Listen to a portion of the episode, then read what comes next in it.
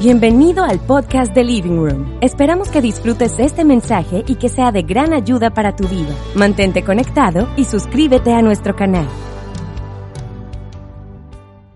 Un saludo caluroso desde la ciudad de Barranquilla, Colombia. Hoy voy a estar dando un mensaje que yo sé que les va a gustar mucho. Así que si tú tienes amigos que sabes que necesitan una palabra y de pronto no han podido conectar con Dios en algún momento, es bueno que puedas mandarles este link porque voy a estar hablando un poco acerca de la vida post-COVID que es de algo de lo que se habla mucho y la gente está pensando en cómo va a ser la vida post-COVID. Y yo, de hecho, he venido reflexionando en esto durante este tiempo y creo que Dios me ha hablado algunas cosas importantes que yo quiero compartirte hoy.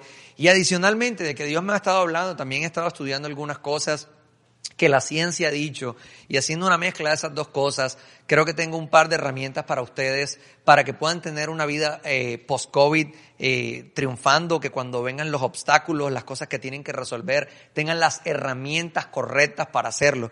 Porque yo definitivamente sé que Dios quiere que tú eh, vivas en una vida más que suficiente. Entonces, el objetivo es que tú no estés temeroso por el post-COVID, sino que realmente tú sepas unas herramientas prácticas que son hoy dos que yo te quiero compartir. Podrían haber más, pero son dos que te quiero compartir. Y antes de adentrarme en eso, pues quiero contarte una historia, porque a mí me gustan mucho las historias.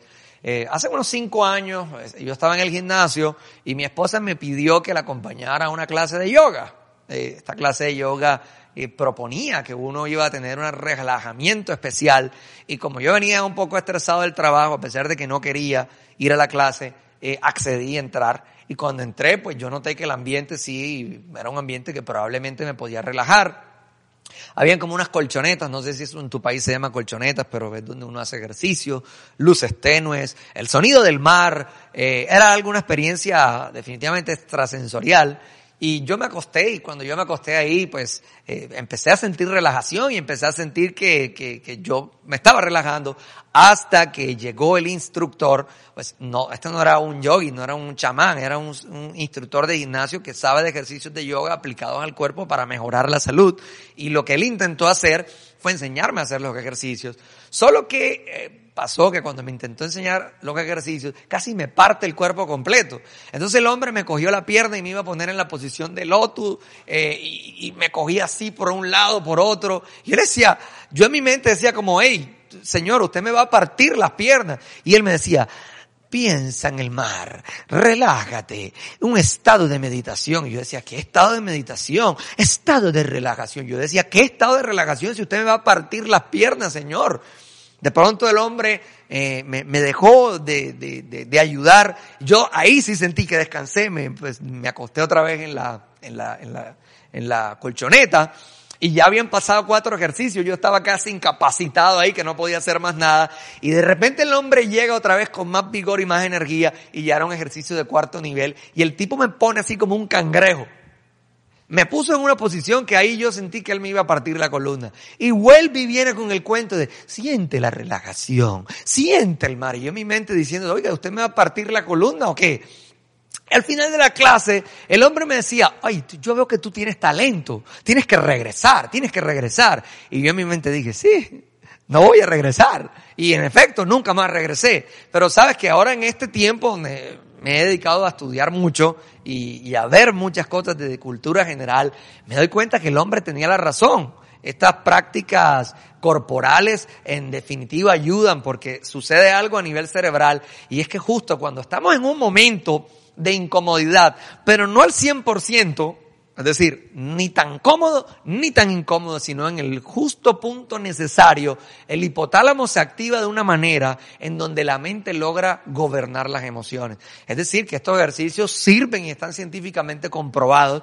Ahora, si tú a mí me dices que si yo prefiero dormir y acostarme con una almohada a ver Netflix, yo te diría que seguramente yo pienso hacer eso porque pues estos ejercicios, de todos modos, que implican que en algún momento uno tenga un grado de incomodidad. Y sabes, pensando en, en, esta era post-COVID, todos queremos que Dios se manifieste de una manera impresionante.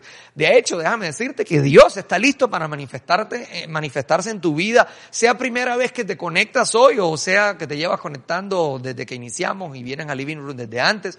Dios quiere y está listo. Pero hay que aclarar que la voluntad de Dios en ocasiones va a requerir de nuestra cooperación. Entonces, estas dos reflexiones que quiero darte, esos dos punticos que quiero eh, compartir contigo, van a requerir un poco de disciplina de tu parte para que tú puedas sobreponerte a la época post-COVID, porque creo definitivamente que Habrá mucha gente probablemente que viva cosas que no son fáciles, porque pues así es el mundo, pero yo creo que para aquellos que somos hijos de Dios, estamos llamados a reinar y a vivir más que suficiente. Entonces son dos cosas prácticas, anótalas. Y la primera que quiero hoy compartir contigo es aprender a vivir presente en el presente. Y sabes que yo no soy muy amante al agua helada, el agua helada y no me daban ganas de bañarme, yo soy de los que iba a la universidad clase de 6 de la mañana sin bañarse.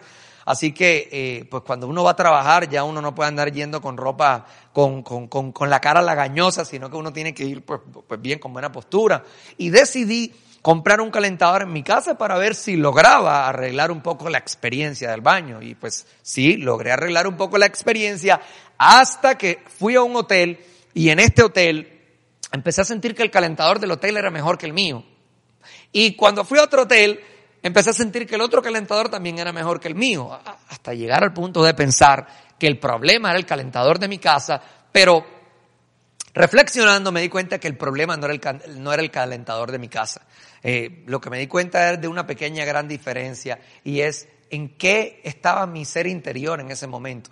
Es decir, cuando yo estaba en un hotel, mi ser interior, mi estado interno, estaba eh, concentrado en cómo caían las, las gotas del agua en el calor, o sea, mi ser interior estaba pensando en que, hey, estaba pasando la vida en este hotel, en que estaba descansando, en que qué rico, cómo se siente, cómo se escucha, qué baño tan lindo, no tengo prisa, me puedo demorar lo que quiera demorarme estando bañándome en este hotel y, y pues se siente un estado de relajación. Pero cuando yo me bañaba, e incluso tengo que decirte, cuando a veces me baño en casa porque estoy en un proceso igual que tú, eh, eh, mi mente muchas veces divaga y no logro disfrutar el momento del baño a pesar de que tengo un buen calentador. Es decir, no logro estar presente en el presente, sino concentrado en el futuro, en lo que tengo que resolver o en lo que no resolví ayer. Y yo no tengo nada de malo en que tú puedas concentrarte en el futuro. Yo, yo creo que concentrarse en el futuro es bueno, también evaluar el pasado es bueno, pero creo que todo tiene su momento. Hay momentos para que tú con conciencia plena te sientes y evalúes el futuro, evalúes el pasado, pero hay una oportunidad que yo quiero hoy que tú puedas eh, interiorizar y es estar presente en el presente. Yo sé que muchos se identifican conmigo porque sabes, que te bañas y no estás ahí, o estás en el carro y no estás ahí, o están hablando tus hijos contigo y sencillamente no están disfrutando. Y esta reflexión vino cuando eh, empecé a escuchar de una práctica que se llama mindfulness, la cual en español significa conciencia plena. Por ahí Bill Gates es, uno de los promotores y habla un poco de esta práctica, no se la inventó él, viene de mucho antes y es algo sencillo. Se trata de disfrutar el presente y poner nuestro máximo grado de atención en lo que estamos haciendo. O sea, no es algo el que escucha la palabra mindfulness o conciencia plena cree que uno lo, va a poner a hacer algo como estrepitoso, pero no, hey, es saber estar, es saber estar presente en los momentos. Y sabes, cuando yo escuché esto y los beneficios, porque tiene muchos beneficios para el cuerpo, o sea, eh, el hecho de estar concentrado en una sola cosa hace que tu mente eh, gobierne sobre tus emociones, hace que las emociones se aplaquen, hace que muchos problemas de salud se vayan solo con la práctica y está científicamente comprobado. Pero cuando yo lo leo, me doy cuenta que la intención de Dios desde el inicio siempre ha sido que la gente logre disfrutar el presente. Y hay una historia en la Biblia y Dios siempre habla en la Biblia a través del pueblo de Israel. Eh, en, ese entonces, el líder del pueblo de Israel era Moisés y el pueblo de Israel acababa de, salir de la esclavitud en Egipto, donde le daban la, la comida, se la daban, bueno, gratis entre comillas, porque hacían su trabajo allá, pero cuando ellos salen de esa esclavitud, ahora les toca por medio de ellos mismos buscar su comida. Pero aparece Dios de una manera milagrosa y prodigiosa y le dice a Moisés, hey Moisés, va a pasar lo siguiente. Todos los días del cielo va a llover algo que se llama maná. De hecho, la banda, la banda, para todos los que me miran aquí, si no sabían, la banda, maná, sale de aquí, maná. El maná era un pan que caía del cielo y ya podía alimentar a la gente y había una instrucción clara. Hey, recojan el pan y no lo guarden para el día siguiente. Es decir, el pan va a caer, van a comer, pero no lo guarden para el día siguiente. Pero la gente no hizo eso, sino que la gente guardó el pan para comérselo al día siguiente, como si al día siguiente no hubiese haber. Y nota que ya Dios había dado la instrucción, o sea, les había dicho, hey, no les va a faltar nada. Y la verdad yo no lo juzgo. Yo no lo juzgo porque nosotros somos así. Mira, cuando yo voy a un resort con mi esposa, de estos all inclusive, yo siento que ella quiere guardar el maná. O sea, estamos comiendo y ella quiere como llevarse cosas como para la piscina. Yo le digo, mi amor, pero, pero es que hay alguien snacks. No, vamos a llevar de aquí, vamos a llevar de aquí. Y eso es una mentalidad que a veces está en nosotros de querer asegurar el futuro, pero me parece muy bonito y me conmueve que Dios siempre desde el inicio se estuvo manifestando para que nosotros no estemos pensando en la escasez del futuro, sino que disfrutemos el presente, lo que Dios tiene preparado para nosotros y que, y que vivamos realmente concentrados en lo que Él nos está dando. De hecho, analiza lo siguiente, la historia del maná no termina ahí. Porque hay una segunda fase y es que, bueno, durante cinco días recoges el maná, no lo guardas, pero el sexto día vas a hacer algo, le dice Dios a Moisés, le dice, haz que la gente sí guarde el maná para que el día siete, que es el día de reposo, puedan comer de lo que guardaron. Entonces nota la dinámica. Había unos días que el maná implicaba que la gente saliera todos los días, pero había un día que el maná implicaba que la gente sí lo guardara para poder comer en el séptimo día, en el día de reposo.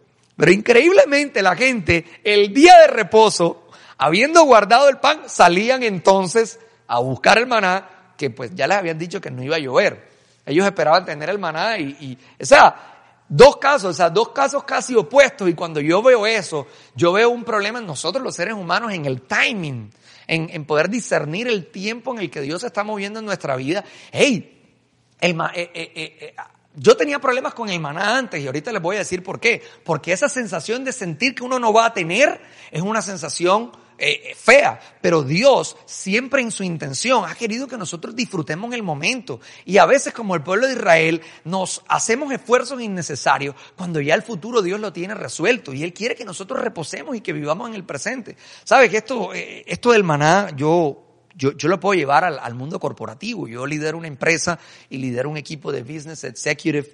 Eh, eh, estas personas se encargan de vender, ellos son los que, los, que van ante los clientes y le tocan la puerta, tienen metas, son metas que tienen las que trabajar, pero ha pasado algo y es que muchas veces ellos por esa meta han logrado ganar un premio, han logrado ganar un viaje, han logrado, han logrado ganar algo porque en la empresa los compensamos por eso, pero vienen y me tocan la puerta y me dicen, hey, yo, yo siento como algo, no sé si a ti te ha pasado alguna vez.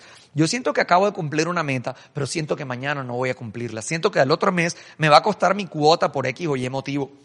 Y cuando yo los escucho, hey, me siento identificado con ellos porque a mí también me pasó en algún momento. Me pasó eso, que hey, ahora recibí un milagro y entonces no disfruto el milagro y estoy pendiente en qué va a pasar mañana. Y, y, hey, y pasa. O sea, ganan premios, ganan viajes, ganan cosas, pero muchas veces logran no disfrutar su premio y, y, y la pequeña victoria por estar pensando en qué sucedería mañana. Y esto en ocasiones logra bajar el rendimiento en su vida laboral a, a, puntos serios, donde cuando están llamando a los clientes sienten una inseguridad y eso se ve manifestado en sus resultados. Y a mí también me pasó. Yo de hecho un día le dije a Dios, ¿sabes qué Dios? Yo no quiero el maná. Porque yo solo tenía la parte del maná que era la parte donde tú recibías diariamente, pero fíjate que hay una parte donde tú sí guardas y él luego al siguiente día tú vas a comer de lo que guardaste. O sea, el maná, el maná hay que saberlo verlo completo de principio a fin de manera completa. Y yo eso era lo que no entendía antes. Yo le decía, Dios mío, yo de verdad no quiero ningún maná. Yo, yo, yo, me, yo me sentía en una agonía y hasta un punto cuando Aprendí en 2 Corintios 7, 5, 7, 2 Corintios 5, 7 dice, hey, pues nosotros no ponemos nuestra mirada en, en, en, lo, en, lo que se ve, sino la ponemos nuestra mirada a través de la fe. Es decir, nosotros no creemos en lo que se ve, sino creemos en lo que no se ve creemos a través de la fe. Es decir, que no es por vista, sino es por fe. Es decir, que nuestra vida de relación con Dios no está llamada a que nosotros andemos mirando las cosas como las vemos en el mundo natural, sino a través de lo que creemos y a través de en quién creemos. Esto a qué, esto a qué nos lleva a pensar de que nosotros no podemos estar sujetos a terceros pensando que nuestra provisión va a venir de terceros. ¿A qué me refiero con esto? Que en el punto corporativo, empresarial, en el económico, muchas veces nosotros estamos esperando ese cliente fijo, ese cliente que nos va a dar esa, esa cubota mensual y uno está concentrado en eso. Y yo eso lo quería. Pero sabes, ahora pasando este momento que hemos pasado a nivel mundial, nos hemos dado cuenta que definitivamente no podemos depender de terceros porque ni las empresas más grandes del mundo pudieron depender de esos terceros. Mira, déjame decirte que cuando tú dependes de un tercero y el tercero tambalea, tú también vas a tambalear. Pero cuando tú decides depender en Dios y decides depender de Él, aunque el mundo tambalee, tú jamás vas a tambalear porque las promesas de Dios son reales y Él nunca te va a dejar tirado. Y luego en la Biblia me doy cuenta que eh, eh, en el Padre Nuestro, él, él nos enseña a orar y una de esas frases es, el pan nuestro de cada día, dánoslo hoy. Él mismo nos dijo, oren así, el pan nuestro de cada día, dánoslo hoy. Y vuelvo y quiero hacer un hincapié porque esta frase no es un llamado a hacer oraciones mezquinas como, ay Dios, dame de lo poquito, dame de lo poquito. No, es un llamado a la dependencia. Quiero darte un ejemplo de esto. Yo tuve la oportunidad de tener mi luna de miel en Jamaica la pasé muy bien en Jamaica porque es un lugar muy bonito, pero yo sentí que en momentos nunca estuve presente en el presente. Quiero decirte que la mejor playa que han visto mis ojos es la playa de ese hotel en Jamaica. No te respondo por las otras playas a las que puedas ir, pero sí te respondo por la del hotel que fui y comparándola con la de los otros lugares, una playa increíble. Y yo puedo decirte que en ese momento yo estaba orquestando el pan, estaba orquestando la provisión mía de mañana, de pasado, de en un año, de cómo voy a hacer. Yo me encontraba en semejante hotel lujoso y yo decía, hey, los negocios no están tan bien, en ese momento no estaban tan bien los negocios, ¿cómo voy a hacer, Dios mío? Y mira, hay una buena noticia y una mala. La buena es que Dios resolvió. La buena es que lo que dice la Biblia es verdad. enfócate en el pan del día. O sea, yo tenía que estar enfocado en disfrutar mi hotel, en hacer lo que uno tiene que hacer en las lunas de miel. Ya, punto final. Ya ustedes me entienden a lo que yo me estoy refiriendo. Pero yo estaba enclaustrado pensando en el futuro y hoy te tengo que decir que lamentablemente fue la mejor playa a la que pude haber ido y no ha podido regresar. Y el llamado para todos nosotros es aprendamos a vivir presentes en el presente, disfrutando el momento que tenemos que disfrutar, ¿sabes? Hay otro versículo que dice, hey, no se afanen por el día de mañana. Cada día trae su propio afán. Y cuando tú lo revisas en la traducción original, realmente la traducción original lo que está tratando de decir es, hey, no le des tanta mente a las cosas del mañana.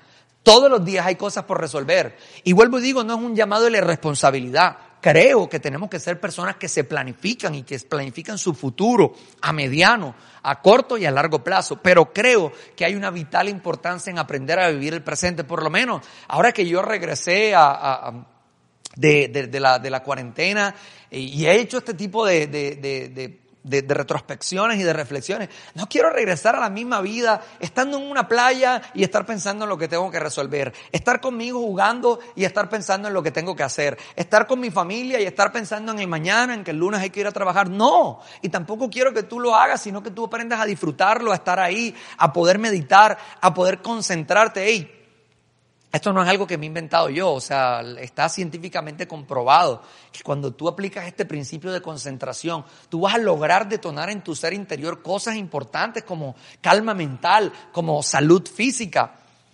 De hecho, esta práctica eh, de la conciencia plena nos hace evitar el multitasking o la, multitarea o el hecho de pensar que entre más ocupados estemos nosotros, cerebralmente más productivos estamos siendo. Es una mentira. Yo, yo pensaba antes eso. Yo decía, es que entre más cosas yo piense y entre más yo puedo organizar, entonces yo estoy siendo más productivo. Pero sabes, amigo, acción no necesariamente significa producción. Tú puedes accionar el trigger de una pistola y tirar un tiro al aire y gastártelo. No necesariamente cuando tú haces algo significa que tú vas a tener un resultado. Hay momentos donde, necesitamos la inacción. Inacción no es sinónimo de improductividad. Inacción es la quietud que tu ser interior necesita para poder entrar en perspectiva con las promesas de Dios, para poder entrar en perspectiva con lo que Dios ha prometido, para poder entrar en la perspectiva que Él en su palabra ha dicho. Sabes que en, en la Biblia Dios ha prometido grandes cosas para ti, tú que estás viendo este video por primera vez, pero es necesario que tú hagas ese proceso de inacción donde tú te conectas con esas promesas para que tú puedas mirarlo a Él en la línea del tiempo como lo tienes que mirar. Porque es que a Dios hay que mirarlo en el tiempo como hay que mirarlo. Hay veces que nosotros nos enfocamos en el Dios del pasado, si Dios hizo algo en el pasado, o en el Dios del futuro, de, ay, sí, Dios va a hacer algo en el futuro, pero ¿y qué del presente? Yo por lo menos necesito ver a Dios en mi presente. Y yo sé que hay personas que me están viendo en esta cámara, que en esta transmisión, que necesitan un milagro, que necesitan ver a Dios presente en sus vidas. Amigo, déjame decirte que Dios en la Biblia se manifestó y, se autodenominó como el Shaddai, el Dios del más que suficiente. Eso significa que no solamente Él eh, prometió eh, suplir las cosas de un pasado y de un futuro, sino también las del presente. Y Él hoy está preparado para detonar y desatar en tu vida milagros sorprendentes. Él, cuando vino a la tierra, vino a traer libertad a los ciegos, vino a liberar a los oprimidos, vino a sanar a los enfermos, vino a liberarte de la pobreza. Él vino a hacer todas esas cosas, pero lo único que necesitas hacer es un estado de inacción donde te concentres en aquello que Él ya pagó por ti en la cruz, que fue una vida completa de liberación y de una salud perfecta, de una economía perfecta, de una relación eh, nutrida por su amor perfecta, o sea, de todas las cosas buenas. Así que ahí donde estás, yo, antes de dar el segundo punto, yo, yo te invito a que cierres tus ojos ahí por un momento y en un estado de inacción, conectando tu espíritu le digas, Dios, yo, yo necesito un milagro tuyo. Dios, yo, yo no estoy aquí para dar un mensaje más, yo no estoy aquí por, por llenar una agenda, yo creo que tú eres Dios poderoso. Creo que tú te has manifestado en, en mi pasado y en mi futuro y quiero verte en mi presente, quiero verte en el presente de la vida de estas personas. Hay personas que probablemente me estén viendo, eh, que estés sentado en una silla de ruedas o que estás padeciendo un cáncer o incluso tienes COVID a un familiar enfermo. Déjame decirte que Isaías 53.5 dice que Él pagó el castigo por nuestra paz y que por su llaga hayamos sido curados. Así que yo, con la autoridad que tengo de Dios en la tierra, desato para ti los milagros sorprendentes que Él quiere darte. Así que, amigos, sea, definitivamente es necesario aprender a vivir presente en el presente, nunca más en el pasado. Y bueno, el segundo punto que quiero eh, eh, dar es saber enfocarse. Hay que aprender a enfocarse. Y eh, lastimosamente en esta temporada sí, sí se han visto cosas negativas, sí, sí se han visto cosas negativas, pero yo también tengo que reconocer que cuando nosotros como humanidad nos ponemos de acuerdo para solo mirar las cosas negativas, hacemos efectos devastadores, efectos devastadores. Yo creo que hay personas que se han, que se han muerto de COVID, creo que hay que seguir cuidándose también, pero también creo que durante algunos meses nosotros nunca hablábamos de las cosas positivas que pasaban. Vuelvo y digo, yo lamento mucho las personas que perdieron familiares, que pasaron por momentos difíciles, pero la verdad es que yo tampoco puedo negar las cosas buenas que Dios sí ha seguido haciendo. Por lo menos en mi caso particular, yo, yo, yo voy a tener una hija y mi, y mi hija cuando estábamos en medio de este tiempo, ella aparecía en el límite inferior del percentil de crecimiento y el médico decía que eso tendía a mantenerse ahí. Pero milagrosamente no, no terminó ahí, sino que ella llegó a estar en la media. Y eso fue un salto milagroso. También nuestra empresa no, no solamente no decreció como muchas empresas eh, le sucedió, sino que creció. Mi hermano tiene una empresa que ellos venden furniture y cosas para eh, decoraciones. Ellos han cada mes que ellos dan un reporte, dicen que sus ventas se han triplicado y triplicado y triplicado y triplicado. Hay gente que ha tenido ascensos, hay gente que se ha sanado de COVID estando en cuidados intensivos. Tenemos un cliente que tenía a su papá en cuidados intensivos y una de las personas de la empresa que viene a Living, que se llama Pedro, oró por él y su papá salió del borde de la muerte. O sea, cosas buenas sí han sucedido. Lo que pasa es que las cosas buenas han sucedido, pero no salían en Twitter mucho, no salían en, redes sociales. Y, y, esto que estoy diciendo es para hacer un llamado a saber en qué película nos podemos enfocar. Tú decides si hoy te sigues enfocando en la película de las muertes o decides enfocarte en la película de las vidas, porque es que nosotros tenemos una promesa en la Biblia y es que a nuestro lado caerán mil, a nuestro otro lado caerán diez mil, pero a nosotros no llegarán. Yo no tengo las respuestas. Si tal vez tú estás buscando las respuestas de por qué sucedió allá y por qué se murió quién y por qué se murió aquel, amigo, yo no la tengo. Pero sabes que yo, sabes que sí tengo la respuesta que es Jesús. Él tiene toda la respuesta. A Él es quien te puedo presentar. Y Él, Él está dispuesto a detonar milagros. Entonces yo no puedo dejar de predicar cosas buenas por el hecho que no entienda algunas cosas. Y yo te recomiendo lo mismo. No te enfoques en esas cosas, sino enfócate en lo bueno que Él puede darte y en lo bueno que Él tiene, porque Él sí ha seguido haciendo milagros. De hecho, eh, esta, esta, práctica de enfoque hay que hacerla también a través de la palabra y a lo que Dios dice a través de la palabra.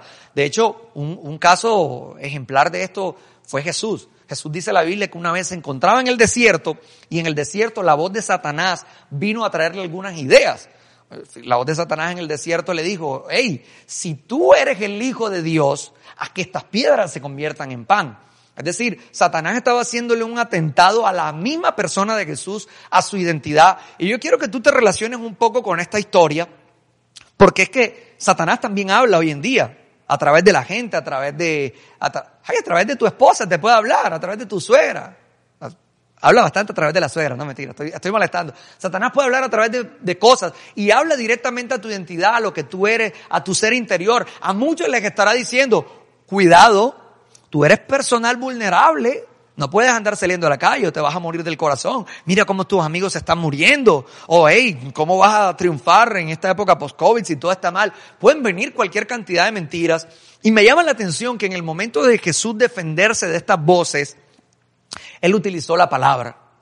Pero me llama la atención porque precisamente antes de esta escena de él estar en el desierto, él se encontraba bautizándose con Juan el Bautista y dice la Biblia que del cielo se abre una voz, eh, se abre el cielo y hay una voz que le dice, tú eres mi hijo amado en quien tengo complacencia. No dudo que seguramente él recordó esa voz cuando la, cuando vino la voz de las tinieblas a decirle que él no era el hijo de Dios. Yo sé que él seguramente la escuchó, pero más allá de escuchar lo que había escuchado, fue a lo que, a lo que escrito estaba. Ey, como hacen los abogados. Cuando los abogados van a defender a alguien, ellos no se ponen a improvisar, ellos no se ponen a decir es que esto es una buena persona, es que esta persona ha hecho tantos méritos. No, en un Estado de Derecho se va a lo que la ley dice y con la ley se defiende a la persona. Así que es importante lo que, lo que Jesús hizo y es enseñarnos cómo a través de la palabra podemos tomar defensa en momentos donde el enfoque muchas veces puede ser negativo. Tú te puedes enfocar ahora, ay, que en París está viendo rebrote con China o que en cualquier cosa, pero puedes enfocarte en las promesas de Dios, así como lo hizo Jesús, se enfocó en su palabra y le digo a, las tinieblas, le digo, hey, escrito está, no solo de pan vivirá el hombre, tú debes estudiar la palabra, saber que escrito en la palabra hay demasiadas promesas que te van a ayudar y en las que tú puedes meditar día a día. De hecho, ahora el tema de la meditación está supremamente pegado y la gente quiere meditar y eso ya estaba escrito en la Biblia. Muchos años antes Dios le habló a un hombre llamado Josué y le dijo a Josué, hey Josué, o sea, se lo dice, lo dice Josué 1.8, hey, medita de día y de noche en este libro de la ley. Hey, y cuando tú meditas en este libro de la ley, harás prosperar tu camino. Eso lo estoy parafraseando, lo puedes leer en, en, en Josué 1.8. Y quiero decirte que yo no estoy hablando de la ley mosaica, yo solo estoy hablando de la intención de Dios y que el valor, el valor que Dios le da a su misma palabra. Esa era la palabra de Dios que la cual la gente seguía en el momento. Nosotros claramente hoy no vivimos por ley, nosotros vivimos por gracia y estamos guiados eh, bajo el nuevo pacto en la palabra que está en el nuevo pacto. Entonces en esa es la que tenemos que enfocarnos. Y en el nuevo pacto y según lo que Jesús hizo en la cruz, amigo, por ningún lado dice que nosotros estamos llamados a tener una vida en derrota, en escasez, en tinieblas. No, no lo dice.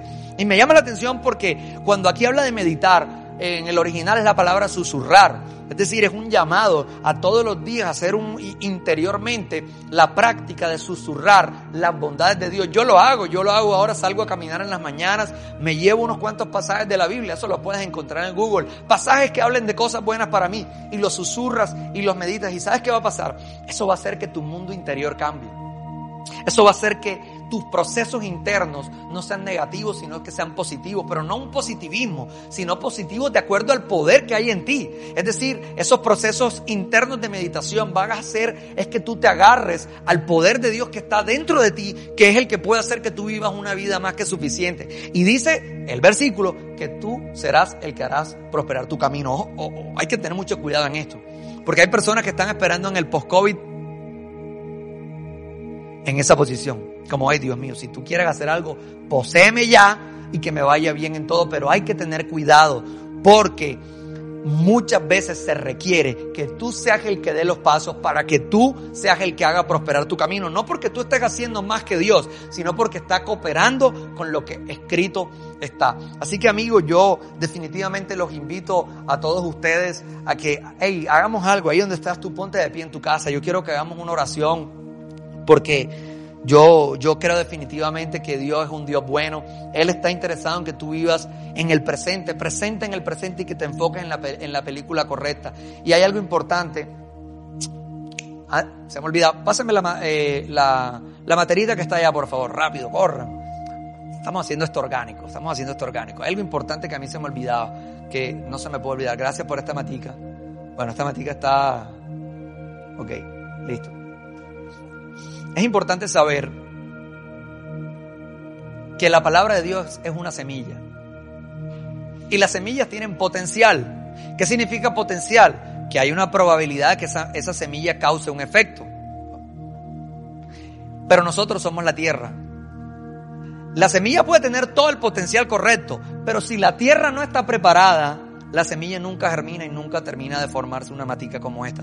La pregunta es, ¿te vas a quedar quieto o vas a decidir conmigo, como estoy compartiendo contigo, tomar algunos pasos para valorar la palabra de Dios, para valorar lo que Él dice más que lo que la gente dice. Amigos, si tú haces eso, te aseguro que tu vida va, va a florecer. Y en este, en este post-COVID, tú no solamente vas a recoger lo suficiente, sino que vas a recoger más que suficiente. Y ahí donde estás, quiero hacer una oración y, que te agarres con tu familia de las manos. Gracias te doy Dios porque tú fuiste más que suficiente en el pasado. Tú operaste milagros, tú operarás milagros, pero estás listo aquí y ahora para estas personas que están viendo esta transmisión. Y con la autoridad que tú me has dado en la tierra, Dios, yo hoy confieso y recibo para ellos los milagros que ya tú pagaste en la cruz. Gracias por la cruz. Gracias porque moriste en la cruz. Gracias porque te entregaste ahí. Gracias porque perdonaste nuestros pecados. Y hoy podemos acercarnos a ti confiadamente. Gracias por tu amor.